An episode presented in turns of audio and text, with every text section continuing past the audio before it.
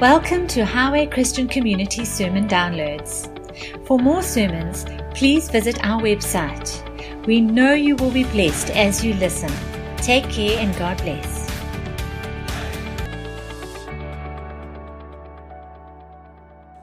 So, here we are.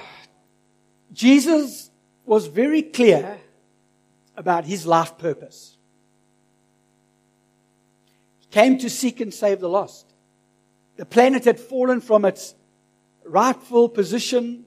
High treason had resulted in mankind relinquishing his nature, subduing authority, and a plan was set in place to redeem the world. And the scripture says, for this purpose, the Son of God was manifest. And when he chose his disciples, he was very clear that he was only going to be with them for a short time because he needed to pass on to them so that they could pass on to others.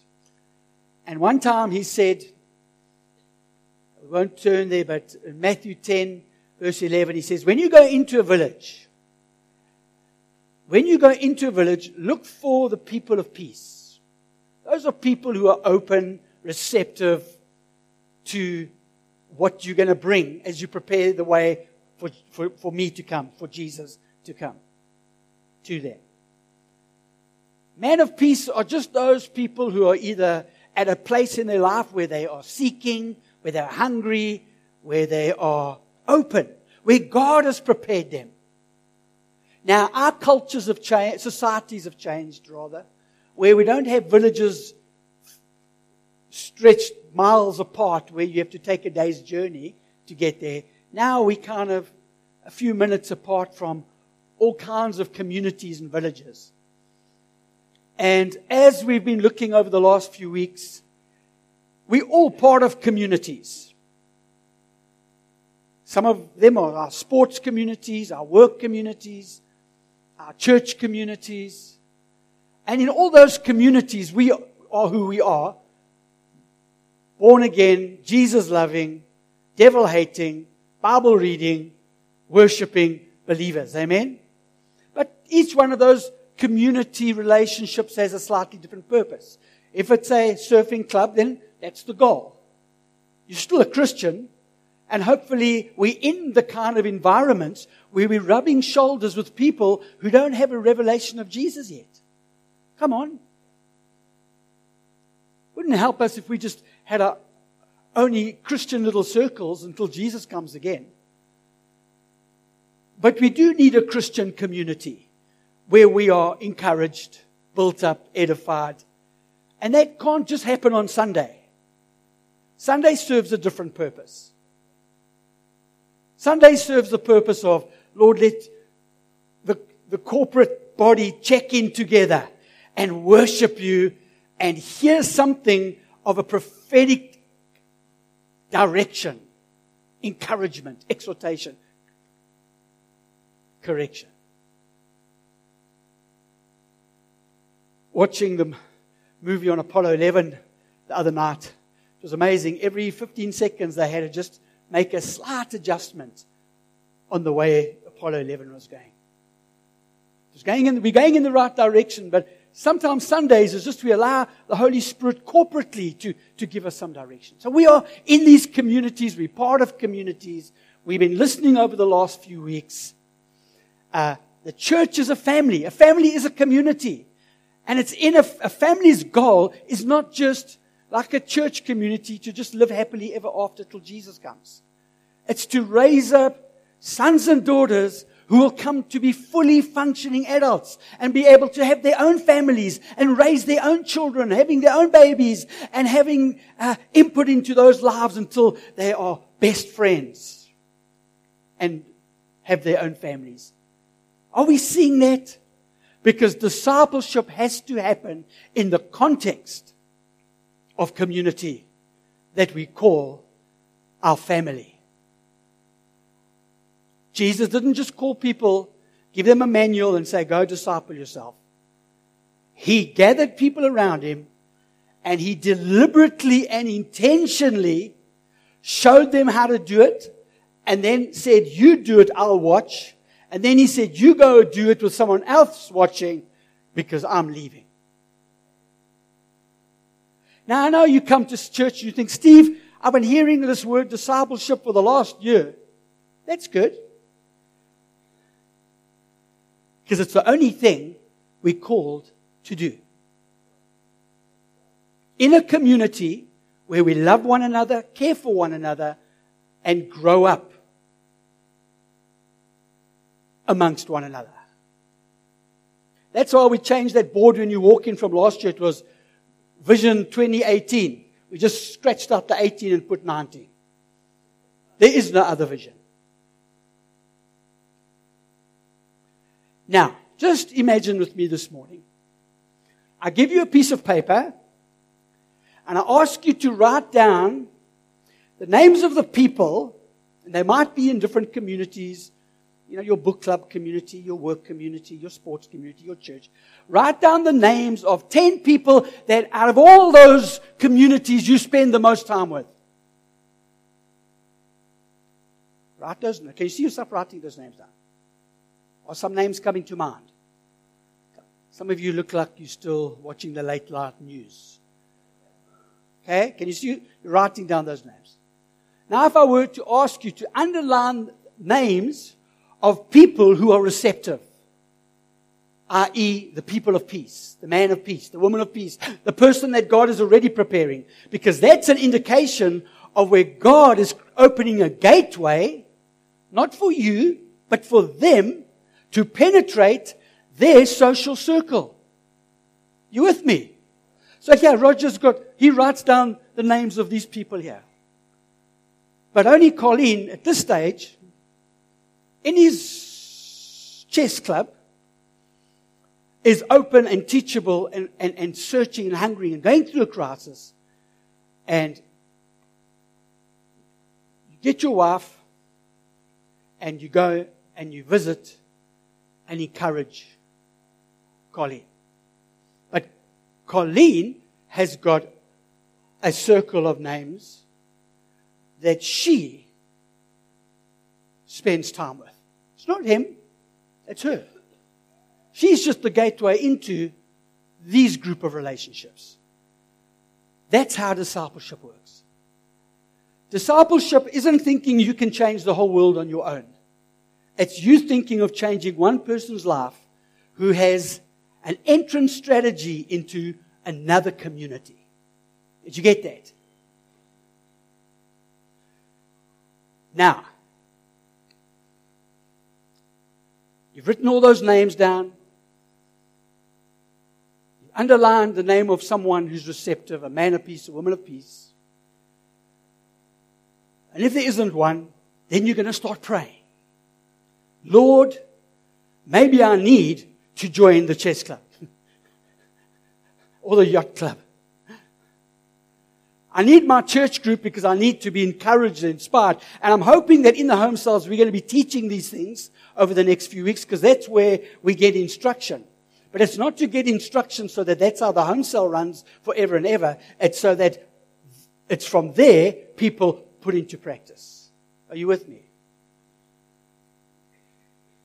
That was what Jesus came to do. One disciple at a time. I said to Janet on the way to church this morning, why did we go into the ministry? I wasn't asking it with that tone of voice. I was just asking hypothetically. Because you know why we went into the ministry? Yes, I know we're all in the ministry, but why we pursued a full time calling to preach and teach is one, we just had a love for Jesus. And we also wanted to be an encouragement to the believers and to reach out to non believers. We went to our leaders and asked them what we should do with this, and they sent us to Bible college. That's what you did back in the early 80s.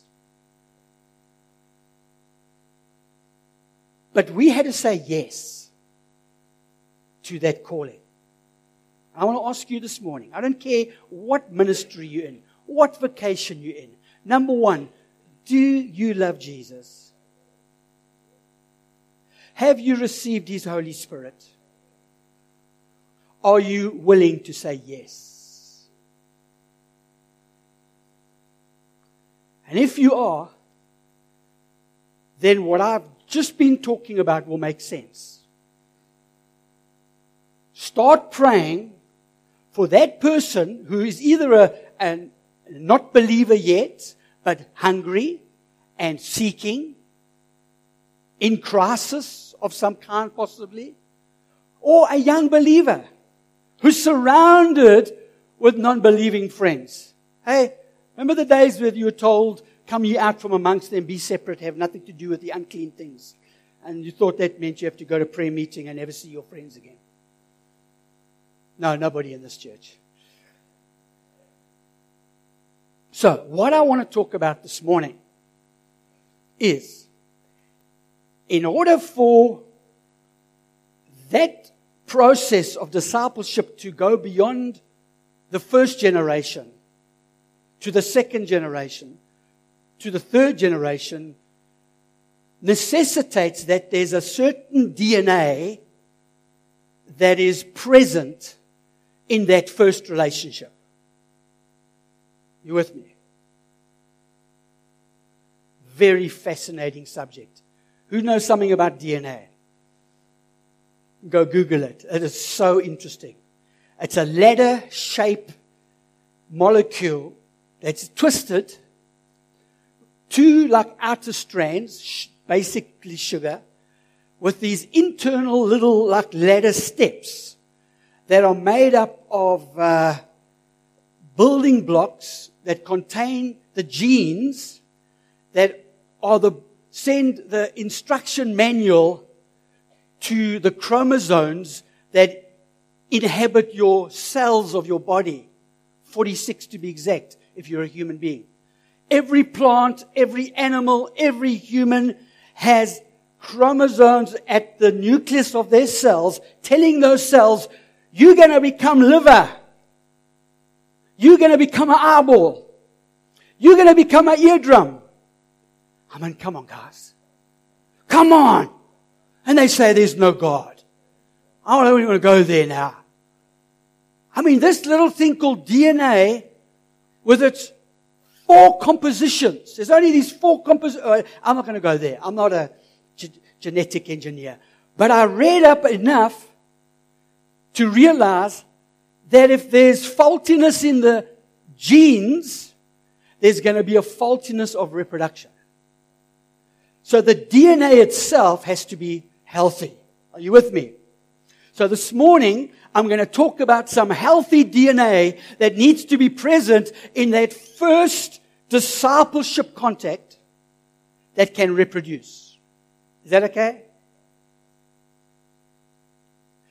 And I want to encourage you as home, group, home life groups, whatever you call yourself. Pray for the man of peace and then make an effort to get with that person. And in your relationship with that person, keep these several pieces of DNA in your mind. I don't want to just give you a formula this morning how to impart that DNA. I want to list the DNA and I want to, re- and I realize there's different ways of getting to it. I found what's quite easy is just by asking the right questions. So we, first of all, let's look at the DNA required for discipleship mentoring to go beyond the first generation. Number one, worship. Now, your minds immediately jump to the concert environment. That's not what I'm talking about. It includes that. I mean, didn't we have a great time this morning? Come on, awesome. And we've got to do this. But you know that worship is much more than this. David was on his own. He said, Come, let us worship and bow down. Long before that, sound systems, electric guitars, and synthesizers, smoke machines, and lights. Oh, come, let us worship and bow down. Let us kneel before the Lord our God, our Maker. For he is our God. Psalm 95. And in John chapter 4, Jesus said to the woman at the well, God is seeking for worshippers. who will worship him in spirit and in truth. So we know how important worship is. But let me give you one simple example of instilling this DNA at a very early stage. It's simply this question Is there something you've been grateful for this week? Can you think right now of one thing that you can be grateful for? I mean, I know there's a lot of poofy stuff going on out there. But is there something you can think about and go, I'm glad for that? It took me quite a long time, I must be honest. No, that's a joke. I thought of my grandson taking his first steps and wobbling towards me. And I thought, I've got to see that. I was there. Is there something I can be grateful for? Because do you know that an attitude of gratitude is worship? When you're grateful, you've got a reason to praise God. And when people realize it, when you're sitting with this person, before we get into deep theological discussions like we did last year as we covered all the main doctrines of Christology, theology, pneumatology, ecclesiology, biblio, through the lenses of grace. Before we get in, is there something you're grateful for? Because we have to instill this DNA of worship. The second thing is prayer. And again, we don't have to sit across having a coffee with somebody and in the name of Jesus, we bless this coffee. May these beans explode into delightful flavor. May we come against the calories and the sugar and bind them in Jesus' name. What you have to do is say, simply, is there something you're struggling with at the moment? Is there a challenge in your life? Can you see what you're doing? You're creating an opportunity to say, okay, well, why don't we get to pray for that later? Or, I'm going to keep you in my thoughts and prayers. Because what I'm doing is I'm establishing trust in God. If worship is gratitude to God, prayer is trust in God. Amen. 1 Peter 5 verse 7, it says, cast all your cares upon him because he cares for you. Philippians 4, it says, be anxious for nothing, but in all things through prayer with supplication, make your requests known to God and the peace of God will guard your hearts. Establishing DNA in our discipleship so that what we teach can be taught without losing the vital DNA. The third one is ministry. Because the Bible says that ministry is not the exclusive right of people who are dressed up like mother and we call them father. Ministry is not the exclusive right for people who got their shirts on the wrong way around and their collar facing forward. Ministry is not for the man of power for the hour. We've got to smash the man of power for the hour concept. I was sitting in a meeting the other day, and someone someone was just it was Bill. Bill talking about a guy saying um, he, he wants to. Will you please come and pray? Someone needs prayer, and that. And Bill said, "Okay, I'm going to show you how to go and do it." You see what Ephesians 4 does? God gives gifts to do what? To equip the church for works of ministry. So that the church can become mature. But we think people have got to first be mature before they minister, not knowing that they minister in order to become mature. Right from the outset. A good question here would be Are there some needs in your communities, your friendship circles that you would like to see changed. Because I can give some godly wisdom into maybe how that change should come. Not through me, but through you. Discipleship is equipping people to do the work of ministry. And Jesus said to his disciples, and they came and said, The people are all hungry, looking to Jesus, what did he say to them? You feed them. How about that? And that leads us right into the next one, next part of our DNA, which is the priesthood of all believers. In the Reformation, they got justification by faith right, but they didn't get this one right. They spoke about it, but they always remained a top down, clergy laity concept. Now, I know we've moved on from there, and I think most people sitting here this morning are Bible smart enough to know that they have the same authority to pray in their home as Apostle Dingbat. And they've got the same authority to minister to the lost as evangelist Jack does. I think in this church we realize that 1 Peter says you're a royal priesthood, not limited to the clergy. But just because we're all priests doesn't mean we're all at the same maturity level.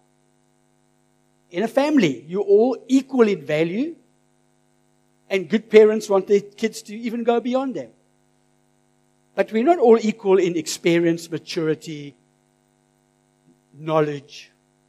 So let the people with gifts lead. But not lead to keep people as followers, but to keep, to prepare people to become leaders. That's what the priesthood of believers is all about. Can you say amen?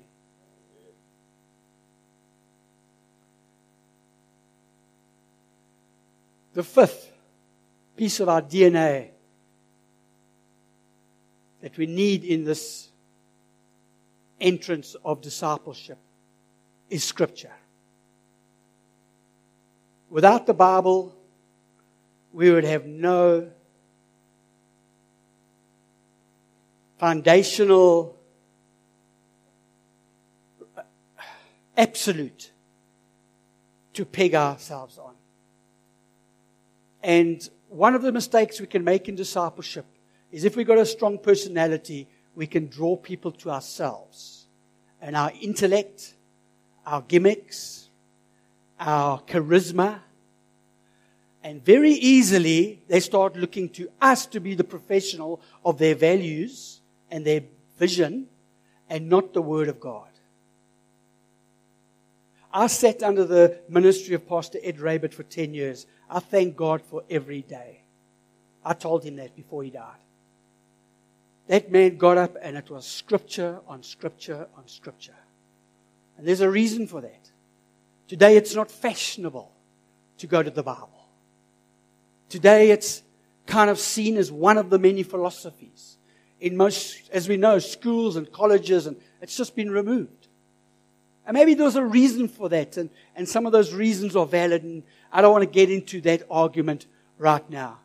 But I do know this, that in discipleship, if the Bible isn't being opened or discussed, it's not New Testament discipleship. It can be a club, a friendship gathering, call it what you like, but be honest, the purpose is not to make disciples who will go and make disciples. And on this one, very simply, just a few questions I'll give you. Don't worry about writing these down. Some of you get the blog I send out frequently. Do you, some you get that still? Well, that, that's, I'm going to put all these notes on there with the questions so it'll be clear. If you don't get that blog, then Nita, please, information desk after the service, let people do that. Because I'd like you to get the stuff in your hands. This is practical. This is the beginning of an army of 300 rising up and saying, Yes, Lord, we're going to do this. Amen? So, with the Bible, you must know the early church never had the privilege of going to the bookshop and, and choosing between the N, New King James and the Old King James and the NIV and the, they just had the apostolic writings handed and, and written out and copied and, and memorized and taken by heralds into the churches and, and spoken, like the whole book of Ephesians, like quoted one to the, Paul's writing to the letter of, of Ephesus. We have the scripture. Now, problem is when we, with someone unacquainted with the Bible, we want to become a teacher. Home cell leaders, life group leaders, please. Can I ask you for the 976th time? You don't have to put, be a Bible teacher at life group. And let me even say to those who aren't in life groups, but you committed to discipleship, praying for a man of peace, engaging with a man of peace, and then equipping a man of peace so they can be empowered to go do the same. You don't have to come up with a Bible study.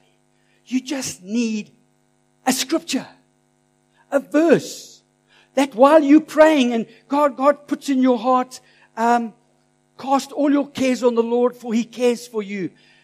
And, and, maybe you don't even, you, you, just quote, you just say, you know, I was reading in the Bible this morning this, this verse. I, I wrote it out on a piece of paper here. Uh, for, uh, cast your cares upon Jesus because he cares for you. And now, just three questions. Number one, do you think you could put this in your own words? Roger, let me pick on you now. That scripture I've just quoted. Put it in your own words, just simply.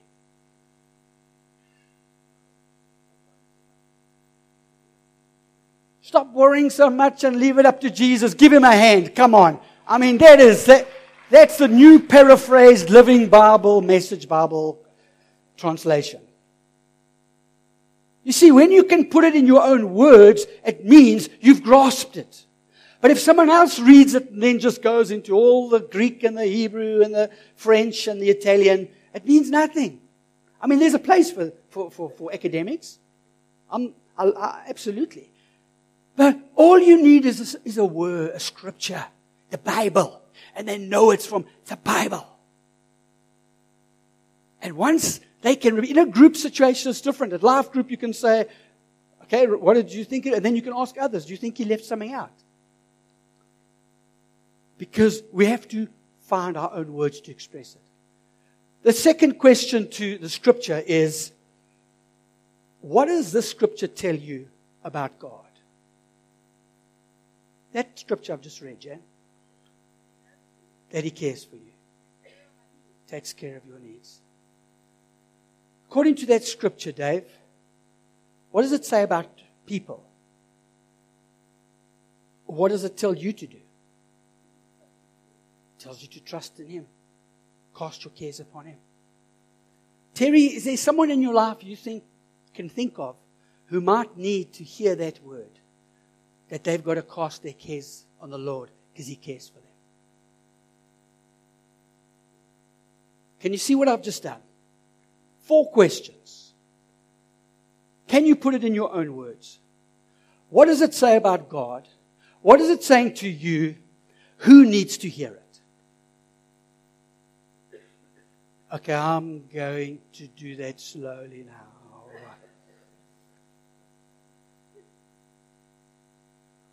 What is, put that scripture in your own words. If he misses it, that's fine. We just go again.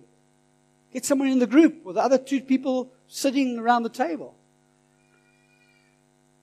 Do you think you could do this? Don't worry if you can't memorize it. I am going to email it to you this week, God willing, which He is, because the church is called to do one thing, and that's make disciples. Amen? The second to last DNA. Ah, there might be others. I'm just, these are the ones I'm sharing this morning. Accountability.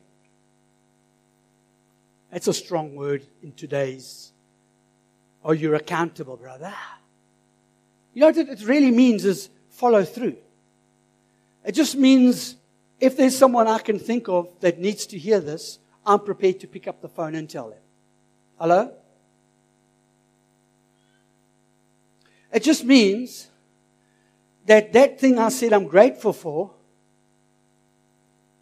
I'm willing to give thanks to God for. It just means that when you told me one of the challenges you're going through, and I said I'll pray for you next week, when we meet next week, you can ask me if I prayed for you.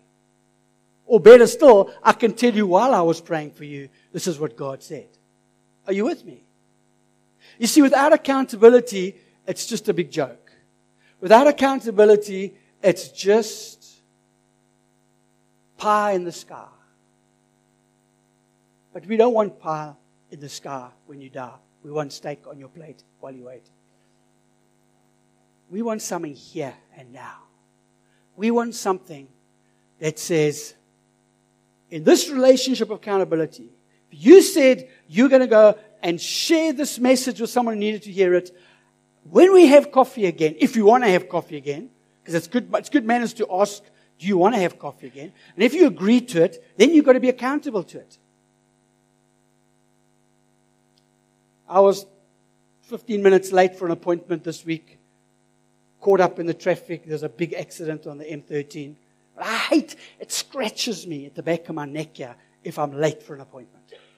Are there any other A type? Was that a B type or what type? I don't know, some type. Being late for you keep your hand down there.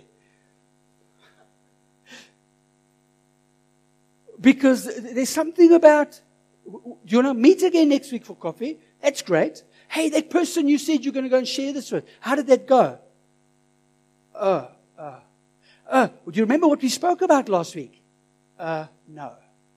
Uh, remember you said there were those needs in the community and you said you could phone uh, checkers and they can, the old food, they can. Uh, oh, oh, no. Oh. Oh, that scripture, that, do you remember the scripture we read? Uh, no. Now, I'm not doing that to humiliate him. I'm not doing it to make him feel like an idiot. He's already one. I mean, feels like one, not one. He already feels like, but you know what I've just done? I've said, hey, there's got to be a measure of accountability. Or else, quite frankly, Jesus said, go into town, find a man of peace, but if there is no such thing, dust your feet and go to another village. Doesn't mean you stop loving that village. Doesn't mean there's not going to one day be. It just means we've got limited time. And this thing costs us time. I said that to the Monday night discipleship uh, doctrine just teaching Monday nights. You've given up on Monday night. Now all you have to do is give up one coffee a week, one meeting a week, one Saturday breakfast, one pray for a man of peace. Engage with the community.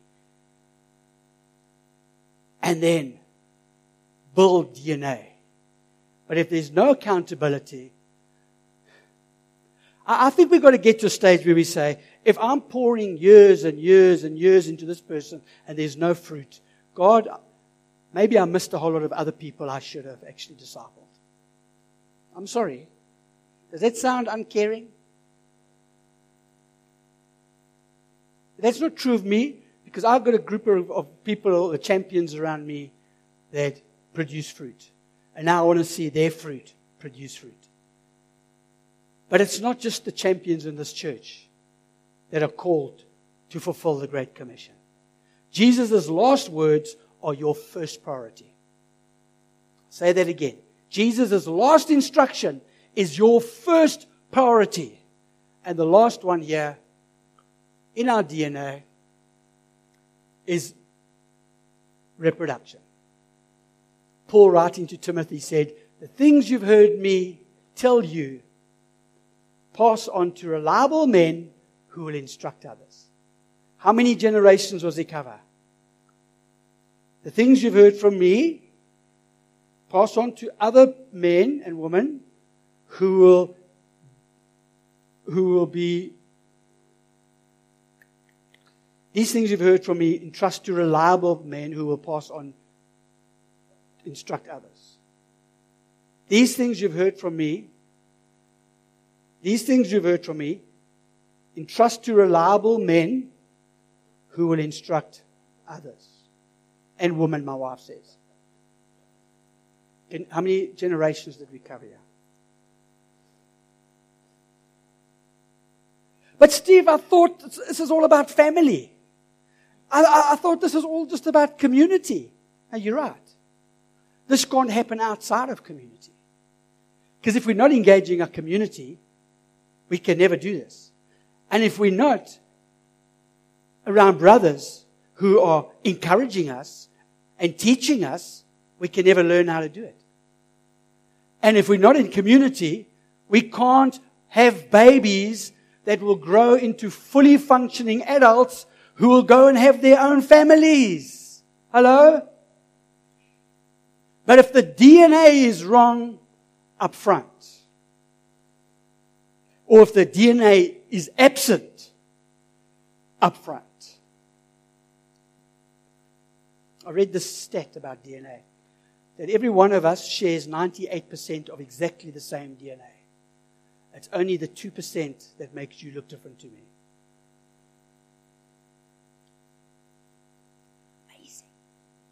Easy.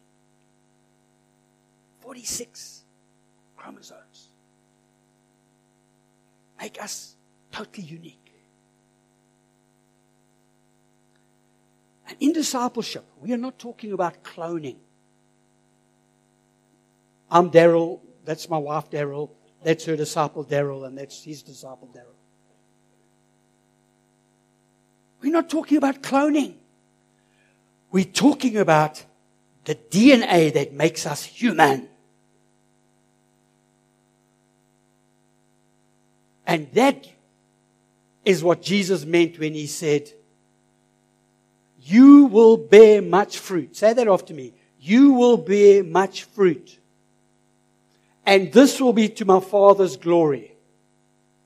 Oh, sorry, I can't hear anybody. I was getting a phone. Just tell the president I'm in a meeting right now you will bear much fruit. And this will be to my Father's glory. Proving yourselves to be my disciples.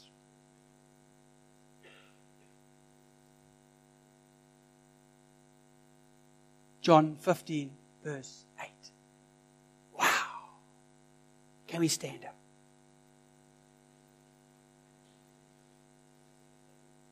I'm glad I came to church today. Who was at the 30th anniversary? Yeah, yeah, yeah, yeah, yeah. We did what we knew for 30 years and we got to the 30th year anniversary. Do you know that if we keep doing it the same way, we're not going to make another 30 years? Oh, what did you say? No, because for the past 30 years, we were hearing from the Holy Spirit what He wanted us to do and every step He wanted us to take, and that's the direction we moved. If we try and replicate that, we are dead. But, if we can keep hearing and turn a church into an explosion of families, self reproducing, self replicating. Come on, church, just lift your hands with me for a moment. I, have done my best here. I didn't know how I was going to get through this message. I believe it's from the heart of God, but I don't, I'm not trying to be humble here. I'm just saying I didn't know how I was going to get this out. But God has helped me, but can He help you right now? Can He help you right now?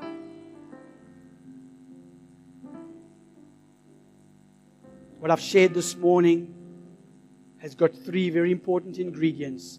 Number one, it's simple enough for anybody to do. Number two, it's biblical.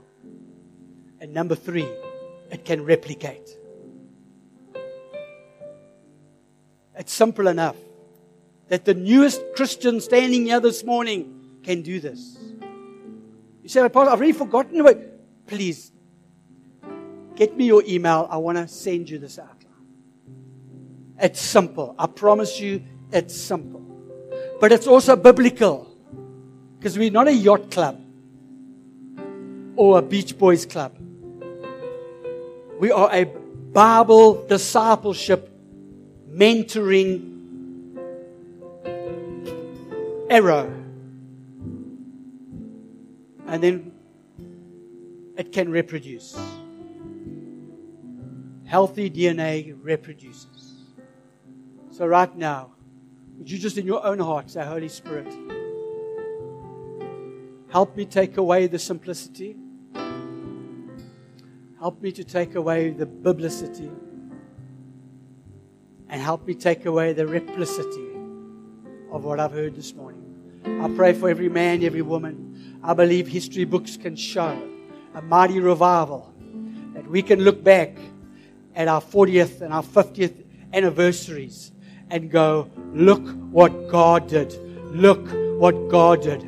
I had people coming to me the 30th that haven't been in this church for a long time saying, wow, we had no idea what's been going on in this church, but we're so delighted. Let me tell you, I want to, I want people to look back in 10, 20, 30, 40, 100 years from now and say, those people said yes to Jesus. Those people said yes to Jesus.